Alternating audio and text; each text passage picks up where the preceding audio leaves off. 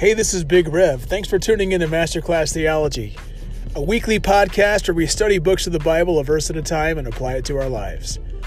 We hope you enjoyed today's episode. Let's rock.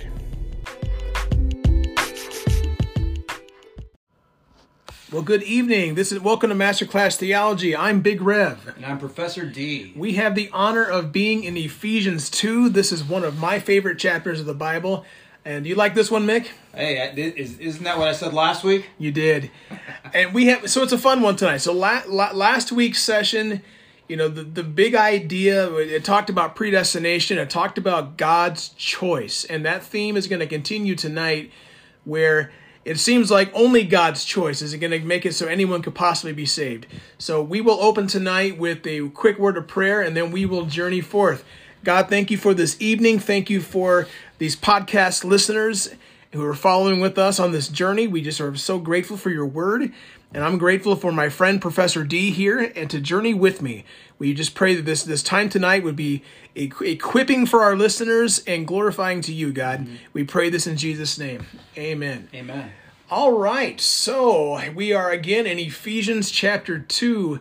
So let us read verses 1 to 3 and they go like this And you were dead in the trespasses and sins in which you once walked, following the course of this world, following the prince of the power of the air, the spirit that is now at work in the sons of disobedience, among whom we all once lived in the passions of our flesh, carrying out the desires of the body and the mind, and were by nature children of wrath like the rest of mankind. My goodness. So it kind of starts with the uh, the bad news or the maybe the reality check for for people, but these seem to be their past. So what images does Paul use in these verses to describe their past, Mick? Well, the images Paul uses in, in these three verses are first of all, and I'm when we say they, I'm going to actually use personal pronouns here. We were dead. Mm. We were dead we lived in sin. Because this is our story too, yes. isn't it? And, and I want and I want to stress in sin, uh, aka the opposite of identity in Christ. So I think that's a very important distinction to make. We used to be in sin, now we are in Christ. But nonetheless, that's what we used to live in. Uh, we obeyed the devil. It, Satan was our master.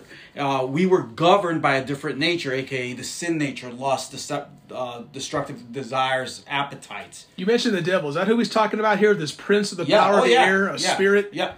Because he, he uses a couple interesting ways to speak of the, the, the other guy, not, not Christ, but yeah.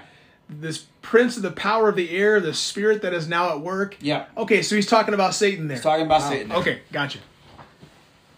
So those those those are the the things that that Paul uses uh, to describe. Those are the images that he, he he describes. You know, sons of disobedience. Sons of disobedience. Yeah. Wow, and, and yeah, that's living for for passions. And my goodness. Uh, so that that's who they're following this this prince of the power of the air. So that's who they're following as they live this way. Children of wrath. What what does children of wrath mean? Well, as far as uh, children of wrath, basically means that um, there, here's what it comes down to: there are only two children. You're either a chil- uh, you're either children of God who will receive an inheritance and blessings, or children of wrath, which means that they that you are under the wrath of a holy God because of sin. And again, he, he, he just finished talking about it right there. You were dead in your sins. So when people talk about salvation, that seems like what they're saved from, right? They're, yeah. they're saved from wrath being placed upon their sin, wrath that's deserved wrath. Yes. But for God being a holy, just God, yeah. dispensing his wrath upon that sin. Yes. So if you're a child of wrath, that's really all your story is. Yeah. And the last chapter of your book is essentially your sin. Yeah. And you've got nothing else. Mm-hmm. Wow, that's that's quite an image. Yeah. And you know, and there seems to be in verse 3 there we all once lived in the passions of our flesh carrying out the desires of the body and mind oh my goodness and that is that describes so many people i know that describes me well that describes, in my past yeah that, that describes everybody's past mm. That's everybody's past. That's everybody's story. If Wow. you're if you're a believer, it's either you, if you're a believer, it's your past. If you're not a believer, it's your present circumstances. So our society tells us to follow our passions and follow our heart, and it sounds like the heart and the desires and the passions, they're not things you want to follow. No. Wow.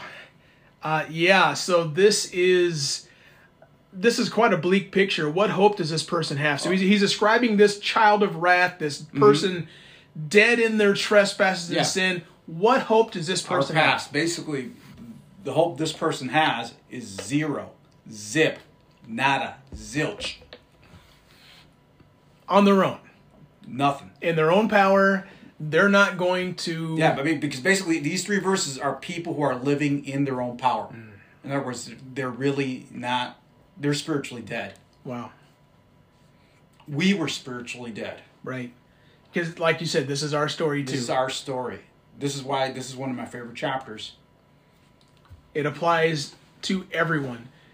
And wow. Okay, so that that's the past. That's that's bleak. But you know what? If if you're ever if if any of our listeners or someone who's ever shared the gospel with somebody, you have to share the bad news to appreciate the good news. Yeah, I mean, really, the bad news is what helps cast the good news. Right. It's like we just had a baptism weekend and and everyone who's going to get baptized has to admit they're a sinner. Yeah. And that's bad news. Yeah. Because if, if, if you're going to trust in Jesus alone for your salvation, you can't trust in anything else or yourself. Right. You can't trust in your parents, your story. So yeah, the the hope that someone has on their own. I love how you put that, Mick. Zero, and that is a very bleak picture. That I cannot on my own save myself. I have no hope to do so. Wow. Well, we got to continue because the bad news sets up some good news. Yeah. Four to seven. But God, being rich in mercy, because of the great love with which He loved us, even when we were dead in our trespasses, made us alive together with Christ. By grace you have been saved, and raised us up with Him, and seated us with Him in the heavenly places in Christ Jesus, so that in the coming ages He might show the immeasurable riches of His grace and kindness toward us in Christ Jesus. Wow. Amen. So, how does God's mercy and love factor into this back in verse 4? All right. So, um, you know, mercy and love factor in this because, uh, again, we we are we start off spiritually dead in verses one through three. We are incapable of doing anything, of, of offering anything to God. We have nothing to offer Him at this point. You know, God wants to be clear about this.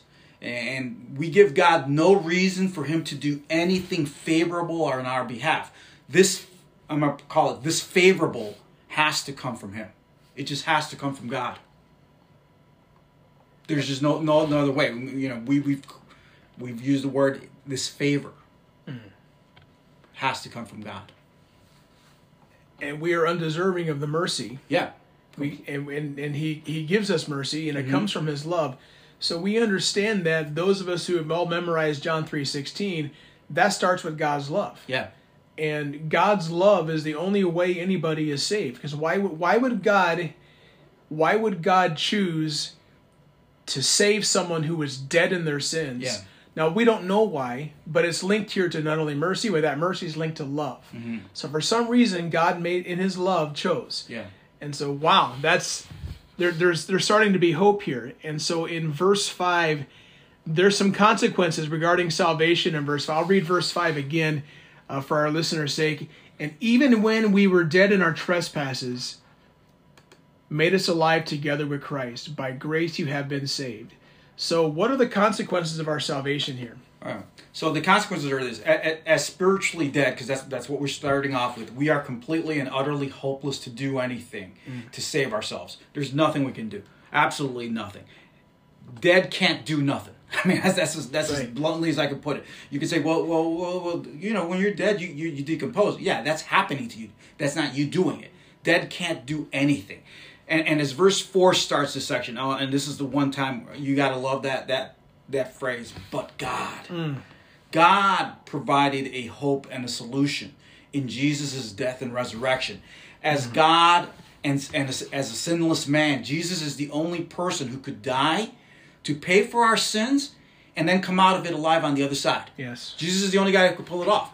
And as, as we saw in Galatians 2.20 in our previous series, if we have placed our confidence in Jesus alone to save us, we are spiritually joined with him in that death and resurrection as of now. So spiritually, we have joined Jesus in that as of now. And will eventually later join him in the most literal and physical sense too, when, when he comes back, like it says in Ephesians 1.10. So it falls very well within the context of this. And, and to be sure that, that there's no misunderstanding whatsoever about this, Paul makes sure to state it clearly so that you know if, if you're if you're not if you're not the sharpest tool in the shed like me, it's there again. It is only by God's grace that you have been saved. He makes that parenthetical statement right in there. Make sure because there are people who are like me who need these kinds of to, to see it that succinctly put. You require the bluntness. I need the bluntness because I am that duh. So the wages of sin is death, we learn in Romans. Mm-hmm.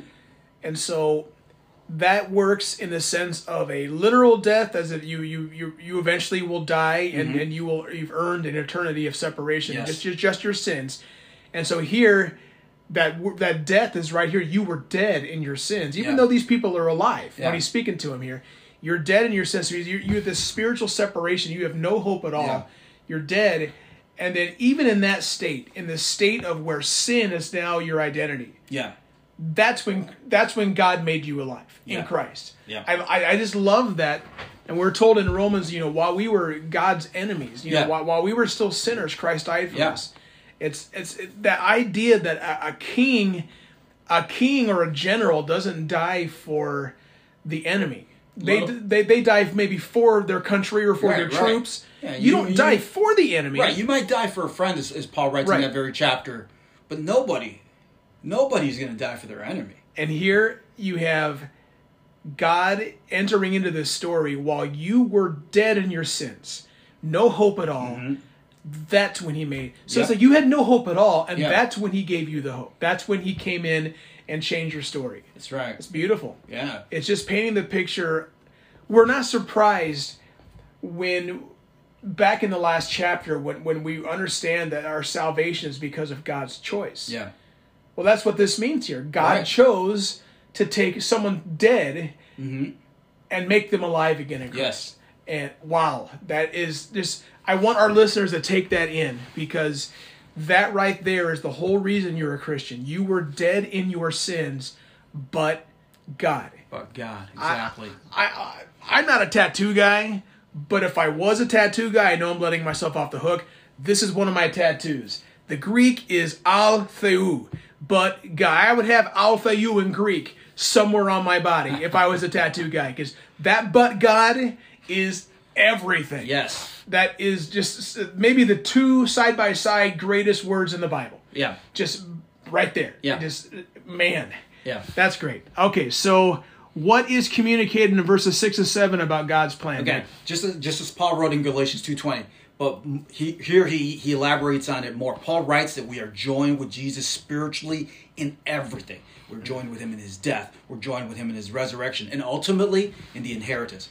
Our union with Jesus will be a constant reminder of God's grace and kindness to us. Why? Because we get to be with Jesus without deserving it. That's grace. It is.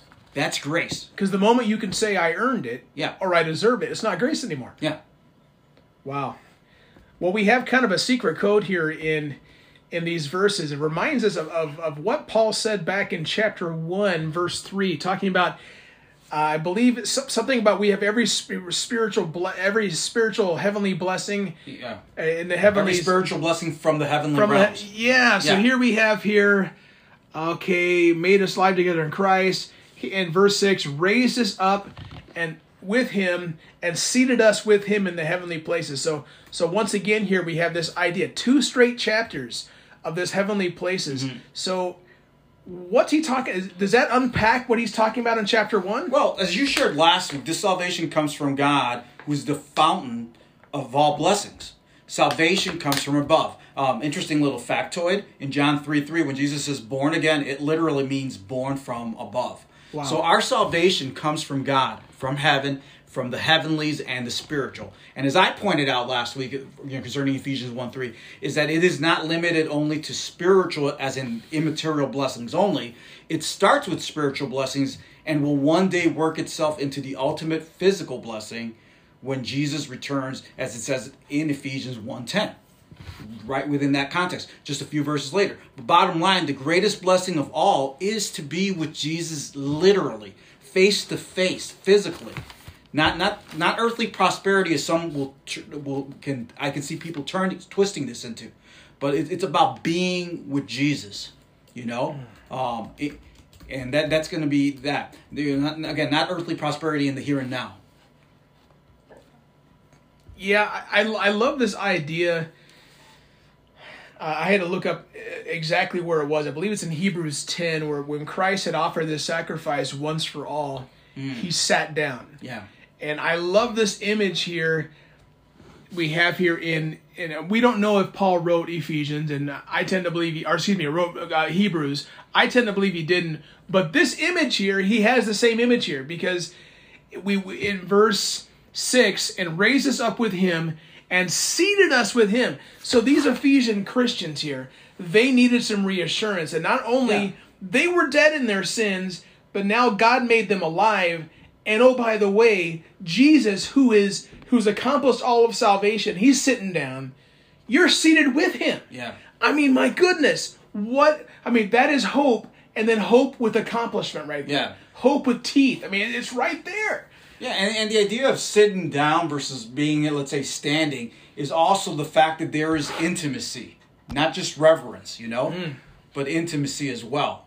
And, and that in it, that is the greatest reward of salvation. To have that kind of a relationship in the most, again, literal physical sense with Jesus. So, in the midst of our life, we have assurance not only of our faith, but of our destiny. Yeah. We have yes, the gospel affects our relationships, but we are secure in the fact that there's a heavenly securement, securing yeah. there. Our we're seated with Christ. Yeah. I mean, th- this is where we're going to be. Yeah. This is. I mean, I don't know how much more assurance you need. We sing the old hymn, "Blessed Assurance." Yeah. There it is. It is. You, it is a lock. You are saved because of God's choice. Because God took you from death to life. Yeah that you're seated. I mean, there's a reality to your salvation that is almost like a heavenly quality. Yeah. Just your destiny. I mean, my goodness, what a context. And I just I love that that Paul writes that there because that would have been such a reassuring quality, especially to these Christians yeah. In the middle of the Roman Empire. No, and it's very important because for from our perspective, from our, our point of view, things are happening in, in, in God's narrative. He's already got the complete story. Mm. He's already got the whole story written out. We're getting there, but but it's done. It's a done deal. Amen. So let's finish the as these last three verses of the opening paragraph here. They kind of are a summation. So eight to ten, and these are the ones that if you have been a memorizer of scripture in your past, you most likely have memorized either one, two, or three of these verses. These are these are verses that you hold on to. For by grace you have been saved through faith. And this is not your doing, it is the gift of God. Not, a, not as a result of works, so that no one may boast. For we are his workmanship, created in Christ Jesus for good works, which God prepared beforehand that we should walk in them. Mm. So, Professor D, what is the, the best thing about what these verses communicate? I think the, the best thing that these verses communicate is that God is completely responsible for our salvation. It, it is a gift from Him, both salvation and faith, by which we by which we receive the salvation. Also, that God has created us anew. Mm. We're a new creation. Is there any tension here between works and boasting? Because he mentioned he mentions boasting here. Yeah. And is there any tension with that? Well, if we had done anything to contribute to our salvation, then we might have something that, that we can perhaps brag about. But we don't. And, and thank God for that because if, if, if we are brutally honest with ourselves, none of us is consistent or reliable enough in anything we do. I know I'm not. The fact that our salvation depends completely on God and does not depend on us at all is the most reassuring good news out there. Right. Because it does not say by works you have been saved. Yeah. through faithfulness to those works. Yeah. It's just no grace through faith. Yeah. That's really all you have. I mean, even even in my personal walk, again, my I understand my life through Scripture, not Scripture through my life. But I, this is where I'm so grateful to Scripture because in, in my Christian walk, I walked faithful for a good chunk of time. Uh, let's say from the age of 11 to about the age of 30. Then I had that horrible decade where I, where I turned my back on God, man. But but God's faithfulness drew me back in. And I'm so glad because when I consider how inconsistent, how unreliable even my life choices have been, you know, man, I am so glad this this depends on him. Amen. Me too. Now let's go to verse 10. And verse 10 speaks of works where we just we just learned Yeah. that our salvation is not because of works, No. but now what kind of perspective does verse 10 give us about works though? Yeah, I think the perspective that, that verse 10 gives us is that God created us for good works, not because of it. Wow. And, and, and good works is, is the byproduct of our salvation. It's not the cause. And I think we need to get the order right. You know, the, the order is very important in these things. The carriage and the horse. The carriage can't go in front of the horse. The horse has to go before the carriage. And it's the same thing here, you know. Salvation comes before our good works. In fact, Jesus himself made it said it in um, Mark 10 18 that no one is good except for God anyways. And, and as Romans 3.12 reminds us, quoting a, a psalm, I forgot to see which psalm it was, but no one does good. So no, I need that salvation to be in place. I need, I need it to be a lock. Well, we mentioned the heavenly the heavenly realms earlier as a link Yeah. to chapter 1. I think there's another link to chapter 1 here because in chapter 1 we learned that they were chosen by God. Yeah. That anybody who's a Christian that choice was made by God Yeah. before the creation of the world. Yeah. So here in verse 11, Yeah, or so, we're getting, so 10, we're getting a prequel to Genesis 1 1. again. So we have, for we are his workmanship, created in Christ Jesus for good works, and you just handled that really nicely, Mick, which God prepared beforehand. Wow. So is this another beforehand? Is it is this a link? Yeah.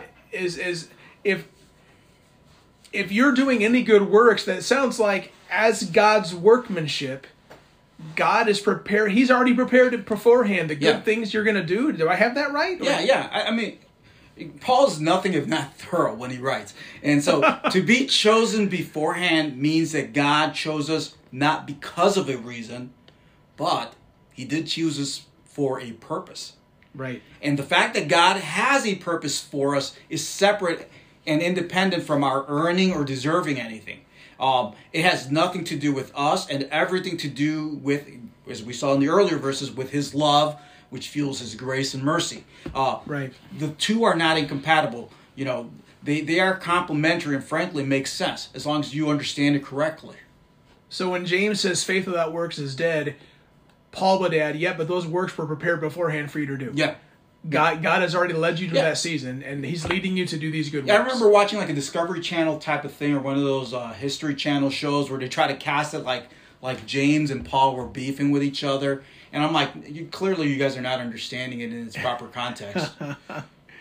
And I mean, and sadly, you know, as we all, uh, or as many of us probably know, th- this is the sad story of even um, the great reformer Martin Luther himself, who uh, famously tore the Book of James out because he had a hard time reconciling that. Hmm. Well, that that right there, those ten verses are that's top, that's top of the line. That right is there. spiritual gold, my friends. That is spiritual gold of the highest quality. Wow. So I, I mean, I almost don't want to continue. I just want to stop there. We have to continue We and finish to. this chapter. But my goodness, that was Hey, and especially for us, this next part is good. Yeah, yeah, this is good. I, I just want, Yeah. I just wanted to sink in that verses one to ten. I don't think have an equal. No. and um, they, they may not be the best, but just what they communicate. Those ten verses grew me up as a Christian. That I, I came into. Well, they grew you up. They fast forwarded me. Yeah, I mean, I, I came in thinking salvation is all about me and me. And no, no, no. Chapters one and two reminded me that the fact that I'm saved is all about God, all about God and God's choice and what God's at work doing. So the next section here, we'll begin with verses 11 and 12. Therefore, so he says therefore just as a, okay, the first section there is good. Yeah. Now, therefore, remember that at one time you Gentiles in the flesh called the uncircumcision by what is called the circumcision, which is made in flesh by hands. Remember that you were at that time separated from Christ, alienated from the commonwealth of Israel, and strangers to the covenants of promise, having no hope and without God in the world. My goodness. So, in what ways does Paul describe their past here? uh, with their meaning Gentiles, and at this time in salvation history, we need to be clear that it's those who would be spiritually furthest in the in the salvation spectrum.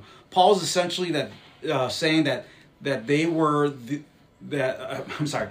Paul is essentially saying that the Jews at least had God's revelation mm. and knew who the one true God was, where the Gentiles didn't even have that going for them. They had Apollo and Zeus and yeah. all those guys. I mean, that's yeah. all they really had. Yeah, I mean, and throughout the history of the world, numbers of Jews were saved, and almost no Gentile was saved. I mean, you got a rare one like Rahab here, or uh, Ruth. Ruth, yeah, and but that that was about it. Like you really didn't Naaman, maybe Naaman, yeah. At some point, very few were saved. I maybe mean, what you think about Nebuchadnezzar, maybe, but maybe and maybe, yeah. but but that's the whole point bottom line is like you could you could count like a thousand Jews perhaps to, to every one Gentile that might have been saved at that point. So the idea is that they were spiritually furthest away from the spectrum.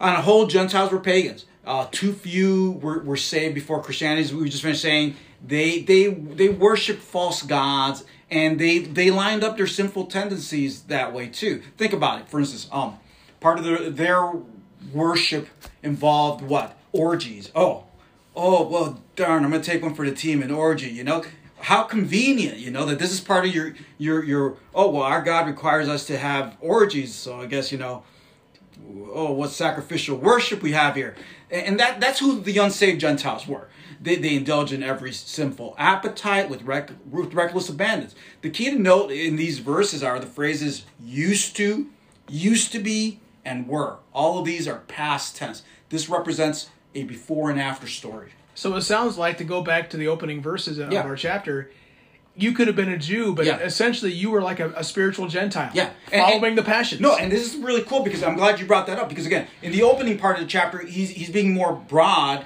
Mm. He's talking about all Christians of all times. And then here he's hunkering down to a more specific, more recent development. And he, he and he's and he's showing the parallels between the two.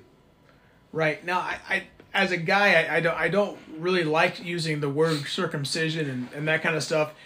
And I I remember we just got done doing Galatians. Yeah. There was a lot of this external stuff, and the circumcision idea came up numerous yeah. times. Yeah. Is, would you say there's a link with the Galatian context here? Oh yeah, uh, with, you know, with the Gentiles being referred to as, as the uncircumcised and the Jews referred to as the circumcised, the big connection to the that's the big connection right there with Galatians. Uh, Jews emphasize circumcision, which in the context of this chapter two is what is it? It's an outward activity and, and the symbol of work. Uh, but their hearts were not with God, and he and he stated that says that right there. You know, they didn't trust God for salvation. Um, you know, no word can save us, only God. So it goes back to why any other gospel would be false because of that notion. So even the best works that honor God the most from the Torah, yeah, they're still works. Yeah. I mean, you know, the, kind of a good modern equivalent of that stuff would be kind of like to read flesh is almost a self help. Wow. No, nobody can self help themselves into salvation. Right. So if, if if you are not saved by works, why would you think a work is going to yeah eradicate your separation from God? Yeah. There's no hope of that. Yeah. And so yeah, I, I, that's a great just a, a great overall point here. What about verse 12? What's going on in verse 12? The idea of, I'll read it again. Remember that you were at, at that time separated from Christ, alienated from the commonwealth of Israel, strangers to the covenants of promise, having no hope without God in the world. Yeah. What's his point here? I think the point in verse 12 is that Gentiles, again, were, were the people who were, who were furthest from the, the hope of salvation ladder. And, and, and again, the emphasis here is were, and Jesus is the big game changer in all of this. Wow. Jesus changes this whole thing. Yeah, it, it reminds me of in, in, a to flip it around just a little bit. It reminds me when Jesus talks about he's making this this contrast with the poor and the rich, mm-hmm. and the disciples say, "Boy, how hard must it be for a rich man to get to heaven?" Kind of thing to yeah. to inherit to inherit eternal life. And because the poor at least have this dependency about them, yeah. there's something about them that naturally depends on God because that's all yeah, they have yeah, is the God. desperateness of the Right. situation. Yeah. So here, to flip it around, the Gentiles, they not only were separated from everything, but they had no hope at all. The Jews at least had a basic hope. Yeah. And the God who delivered them from Egypt might deliver them from something. Okay. Yeah. So, but but the Gentiles illustrate the fact that they're about as separated, like you said, about Yeah. as separated as it gets. They are the living embodiment of no hope. yeah. And so they are the perfect analogy Yeah. for sinners like you and me Right. because on our own, that goes back to the beginning. Yeah. We are those Gentiles. Yeah. We have no hope. We have no leg to stand on. We have nothing that we can hold on to on our own, in our own power, in our own story. Nothing. And it just goes to show the far-reaching power of God Mm. in saving anybody who He He chooses to. Right. Yeah. Yeah. We, we have no idea why God chooses, wh- why God chooses to save some. Yeah. but God. Yeah. That's his choice. Yeah. And wow. Okay, so we continue with 13 to 17 and kind of a, a big hmm. bigger chunk here. But now in Christ Jesus, you who were once far off have now been brought near by the blood of Christ. For he himself is our peace, who has made us both one and has broken down in his flesh the dividing wall of hostility by abolishing the law of commandments expressed in ordinances, that he might create in himself one new man in place of the two, so making peace, and might reconcile us both to God in one body through the cross, thereby killing the hostility. And he came and preached peace to you who were far off, and peace to those who were near. Wow. Well, let's start, Professor D. Uh, how did the blood of Christ solve the separation issue from verse 12? Well, here's the thing: Jesus' death saves those furthest from the spiritual spectrum as much as it saves those who were closest to to it. Uh, it goes all the way back to the promises that God made in Genesis. The two that I'm going to highlight are, are Genesis 3:15, and I want us to keep that in perspective. Uh, 3:15. What's so important about it is way before there was an existence of the Jewish nation. In other words, that promise of the Messiah was really meant for mankind. Yeah. Okay. So before there was even a Jewish nation, God already promised a savior for humanity. Later in Genesis 12:3, God kind of narrows it or funnels it in a bit, and he promises to save people via the seed from the nation of Israel. But notice he never says only the nation of Israel, but through the nation of Israel. God's intent in creating the nation of Israel was to unite all peoples in salvation through Jesus, that the seed that he promised. Wow. What what what a concept Yeah. that we were once separated. Yeah. We were alienated. Yeah. We were strangers. Outsiders. No hope Mm-hmm. without God. Yeah. It gets no bleaker than that. No. We might as well have been dead. Yeah. In fact, We- we, we were told were. we were dead. We That's were. right. It's just there's no hope at all. My goodness, we were Gentiles of Gentiles. Yeah. Absolutely no hope. Wow. What work did Jesus do regarding the powers of law? He brought up laws and ordinances. Yeah, I mean that that uh, uh, you know what? I'm glad he did because here's the thing: that by doing everything that the law and ordinances required, Jesus essentially. I, I'm thinking of this along the lines of a computer program. Uh, when when a computer program fulfills it, its its programming, it becomes obsolete. So Jesus, in fulfilling the law, he didn't come to get rid of the law. He came to fulfill it, so that way it would kind of like end the game, so to speak. And once the function has been completed, that program, in this case the law and the ordinances, they're obsolete. Because what we learned, especially in Galatians, the power of the law Mm-hmm. Yeah. was was to condemn us. Yeah. In fact, Paul in the Galatians described it as like uh, uh, uh, it puts us in shackles. Yeah. It, it, it enslaves us. It, it, it imprisons us. There's Yeah. there's something about the law that all it can do is remove all hope. Yeah, It's just basically revealed that okay, I have sinned. Yeah, It reveals that I am a sinner in need of salvation. That's all I can do. Like you said, the program runs its course, and so there has to be something new. yeah, And so, otherwise, if there's going to be any hope at all, then Jesus must now deal with these laws and commandments. yeah, And so, he's kept those laws. He himself did not break those laws. And so, he is uniquely qualified to take a separated person from God yeah. And to reconcile them, bring them near again. Yep. So, he, Beautifully said. he didn't get rid of the laws No. but he got he he he got rid of I guess the power of the law. Sin doesn't have to be the last chapter of No, the book. no. I mean, bottom line is he satisfied the law. Satisfied. Yeah, he satisfied the law so that he took away whatever the law, you know, the damaging effect of the law by satisfying it. And what's this hostility he kept talking about? There's peace now when where once there Oh, was yeah. hostility. What's the hostility? So, so we have to understand that God is teaching, you know, an object lesson through Israel's history on the importance of being, you know, when we look at the Old Testament of being separated and holiness. The Jews were to be God's representatives to the nations with the hope of them leading people to God, and while at the same time not being corrupted by their pagan neighbors. Uh, unfortunately, there, you know, again, there were there are too few examples of Gentile pagans saved in the Old Testament. So, so there was this spiritual division because of that, you know, because the Jews had to be God's representatives and they had to be holy and separate. So there was a spiritual division between Israel and her neighbors. Jesus came to reconcile all peoples to God.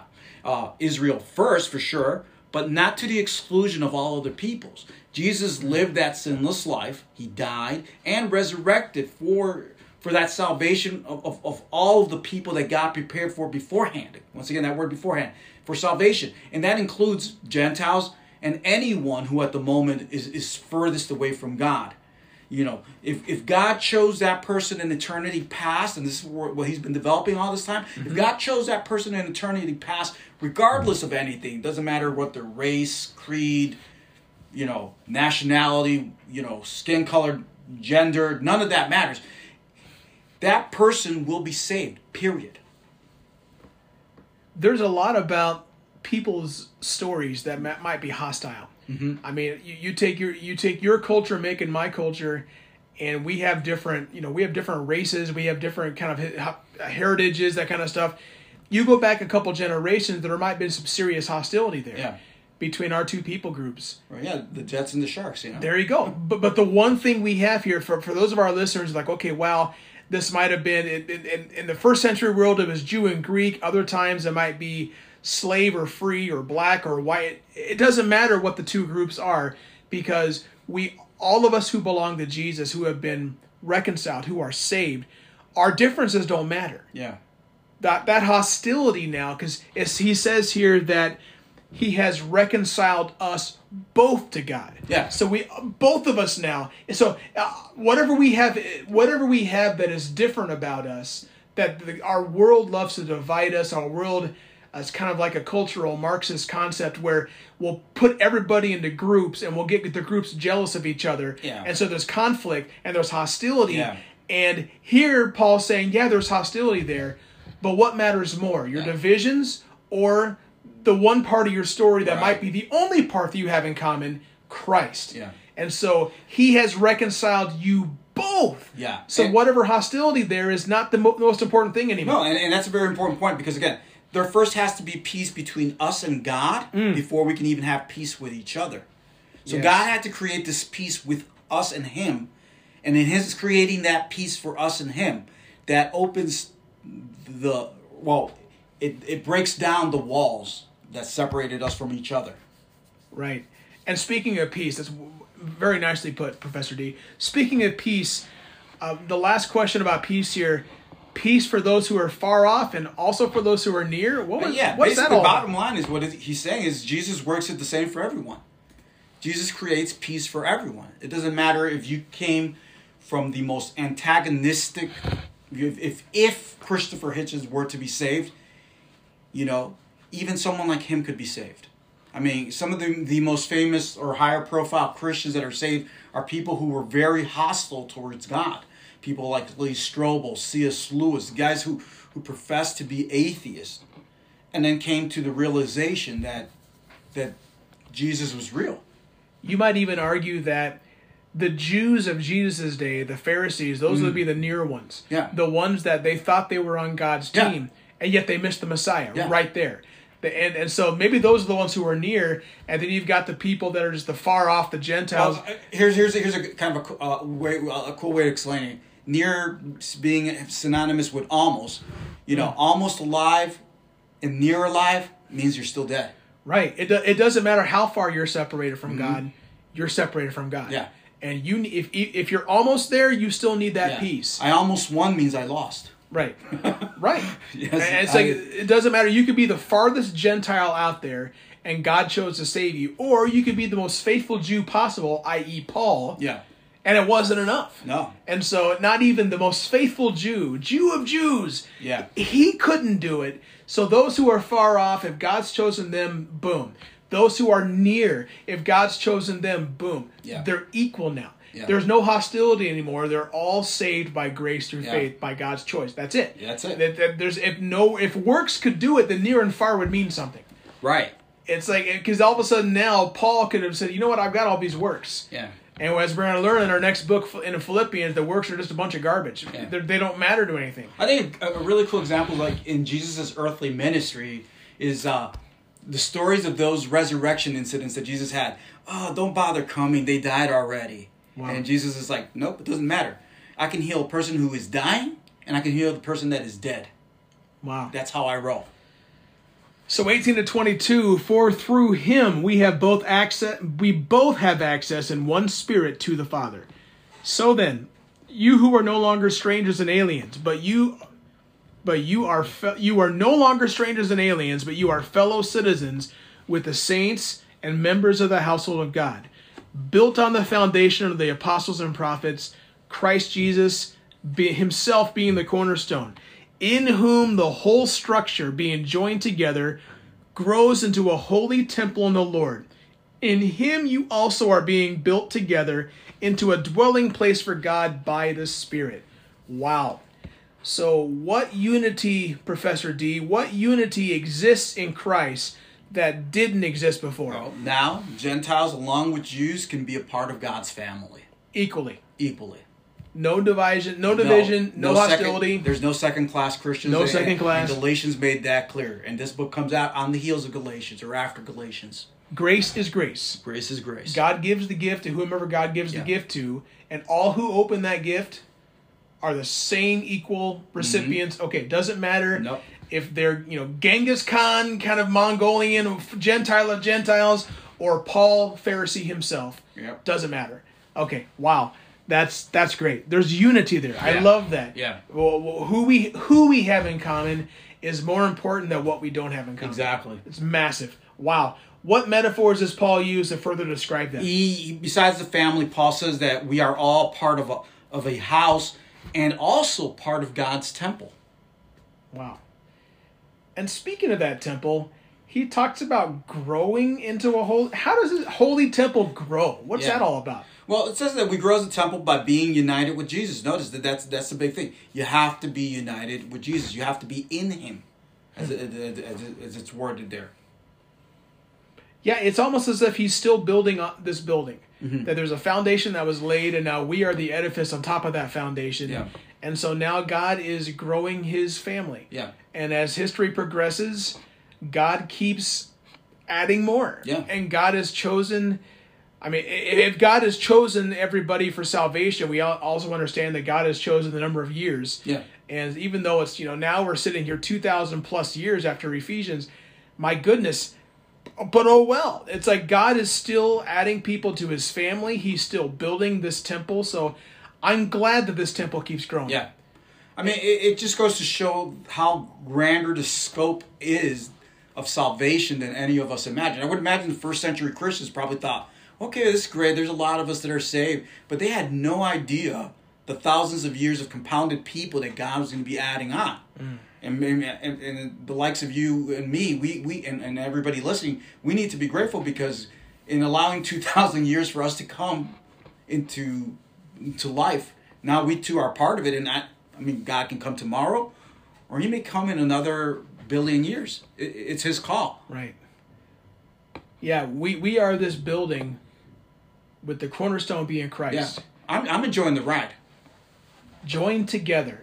That there, there's unity once again, Yeah. verse 21. So now help us bring this home, Professor D. In him, verse 22, in him, so in Christ, you also are being built together into a dwelling place for God by the Spirit. So that's, that's like a Trinity Yeah, verse there. yeah. There's all three are present in that Yeah. verse. So what does that mean? Is, is that more of a corporate thing or is there is this an individual? How, how does this dwelling place of God by the Spirit. What's that all about? All right. Well, well, while this can be true of an individual, it can be. The, the emphasis here, though, is the, the usage of you is more in the sense of y'all. Uh, you know, I think it's a better understanding of it. Right. So y'all. So I believe it this to be in the corporate sense. In other words, it- it's the church, the body of Christ. Um, especially in light of the fact that Paul is talking about unity and coming together Right. you know, as, as one in in this book, and especially in these two chapters that we've read. So we're not looking at this and saying, "Well, I'm the I'm the dwelling place of God," as if the focus is on No. me as an individual. No. He's writing this to a church of individuals, but he's speaking to them as, like you said, the y'all. Yeah. Like, no, there's something going on here about your church, and also maybe the capital C church. You know, Like if this was written by. Texans, it would have said y'all. Yeah. So we're being those who are being joined together. That's where God's going to dwell by the Spirit. Yeah. And wow. So that's Ephesians chapter two. Let's let's land the plane, Professor D. What are your closing thoughts? Well, my closing thoughts are, are, are two things. I'm going to start off with this one. You were dead. And the other one, but God. So you were dead, but God. And, and, and here's the thing I was hopelessly dead. We were hopelessly dead. And, and out of love, Creator God made a provision to give us life. We, we didn't give him a reason to get to save us, but in saving us, he gives our life purpose and meaning. Yeah, eh, the way I used to describe this chapter, I still do, is like a hospital. Mm-hmm. And the dead part, the, the- there's basically two wings of the hospital. Mm-hmm. There's a lot of Christians out there, a lot of a lot of people who are more on the kind of the free will side of the argument, and they they like to argue. They they sometimes think that that we're yeah we're sinful and we, we and our sin leaves us without any options but the wing of the hospital that that we like to imagine we or that person likes to imagine they're in is the ICU mm-hmm. okay? They're the in the ICU wing things are dire. Things are just really bleak and you don't have much hope but you're not quite dead yet. You're just kind of okay if you take your medicine you know you god's going to give you the medicine you're going to take the medicine. There's something about doing this together and now you're going to be saved. And so god's going to do his part i'm going to do my part. And eventually i'll make it out of the icu mm-hmm.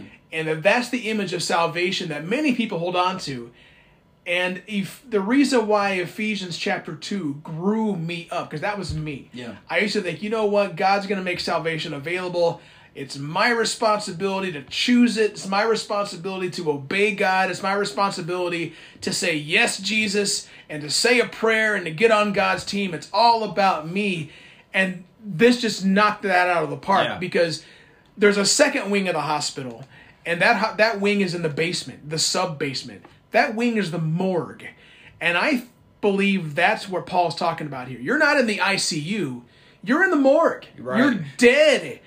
There's people don't come out of the morgue. They're Right. they're in a drawer and they pull them out and they they they ID them and that's it. Maybe they do you know medical examinations on them, but that's it. You once you're in the morgue, you're done. Yeah. And that's the image of Ephesians Yeah. 2. Not the ICU, not that okay, you just gotta keep keep tarrying and striving and and and, and obey God and, and, and take God's offer of salvation, and here it is, and you can partner with God, and there you are. Just take your medicine, you'll get out of the ICU. No, no, you're dead. Yeah. You're in the morgue. If God doesn't if God doesn't intervene, if that but God doesn't happen, Yeah. you're forever screwed. You're forever in that morgue. The object lesson I tie to Ephesians 2, and I always tell this to everybody, and, and, I, and I share this as often as, as I get an opportunity. This is John chapter 11. Lazarus is dead. There's nothing he can do. No hope. You know, Mary, Martha, Jesus, if you would have shown up a little earlier. Because that, that's the idea. You're dead. You're hopeless. That's the general. And he waited. yeah. He could have gotten there. Yeah, and that's the whole point. You are dead. That is the picture. Until Jesus calls your name, you're dead. Our only hope is Jesus calling us. That is it.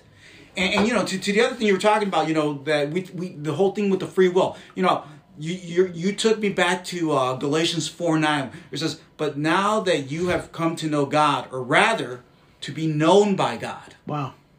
You see, we can say it this way, but we have to understand that that's not the way it really is. The way it really is, it's God. You Right. know? Paul adds it in there in, Yeah. in verse 8. And this is not your own doing. Mm-hmm. Because if you're in the ICU, there's some things you can do. Yeah. You can rebound. Again, You- Lazarus dead, nothing. not your doing. You- You've got you're you're in the more. Picture yourself, oh listener. Picture yourself in your past, dead in your trespasses and mm-hmm. sin. You're in the morgue. There's no hope for you. Nothing. Nothing. That's why. That's why when we learned about predestination last week, when we learned about God's choice last week, if God doesn't breathe life, it's the same idea with with the with Ezekiel's dry bones. Yeah. If God doesn't breathe life into those dry bones, they're going to stay dry bones. Yeah, exactly. And that's exactly what we have here. You're not leaving the morgue unless you're alive. And people in the morgue don't become alive. It never happens. That is describing grace. that is grace. That is God's choice and God's choice. That's all we have. It's not your doing. So if, salva- if you believe salvation is of your doing, Ephesians 2 and chapter 1 and 2, I would expect them to stick in your craw. Yeah. They stuck in mine. I mean, they they they, they uh, transform my Christian thinking process. Wow. And you know, and the other thing, I mean, I Professor D, you know, he, he chose where I wa- was wanting to land the plane as well. But just as a reminder for the second half of, of, of chapter two here, what unites us mm-hmm. is more important than what divides us. Yes. Our world wants to divide us. It wants to divide us by all these different categories. But just remember, oh Christian, who you have in common, Jesus, is more important than what you don't have in common. And we have to remember that Yeah. because he has brought all of us that he, that he's chosen doesn't matter where we come from we've mm-hmm. all been brought near. Yep. we're all reconciled the exact same way. Kind of like we all have the same dna we all have the same blood we all bleed red. It's like we're all saved the same way. Amen. there's no second class first class third class no. So who who we have in common is more important than what we don't have in common Amen. what a chapter tonight mick Yeah, it's an amazing chapter. Wow. Well, we continue next week, and we uh, with chapter three, and my goodness, I ah, Ephesians one and two they are top of the line theology, Yeah. and this is. I came into Ephesians chapter one and two, bluntly speaking, as Arminian as it comes, once a long time ago, Yeah. and I left. I left uh, changing my tune Yeah. because if this is about my choice, I've I've got no hope, Yeah. and uh, I'll never choose right, but God chose That's right. and that's the hope we have. What what what a couple chapters here! My goodness, this has been Masterclass Theology. I'm Big Rev. And I'm Professor D. See you next week. Bye.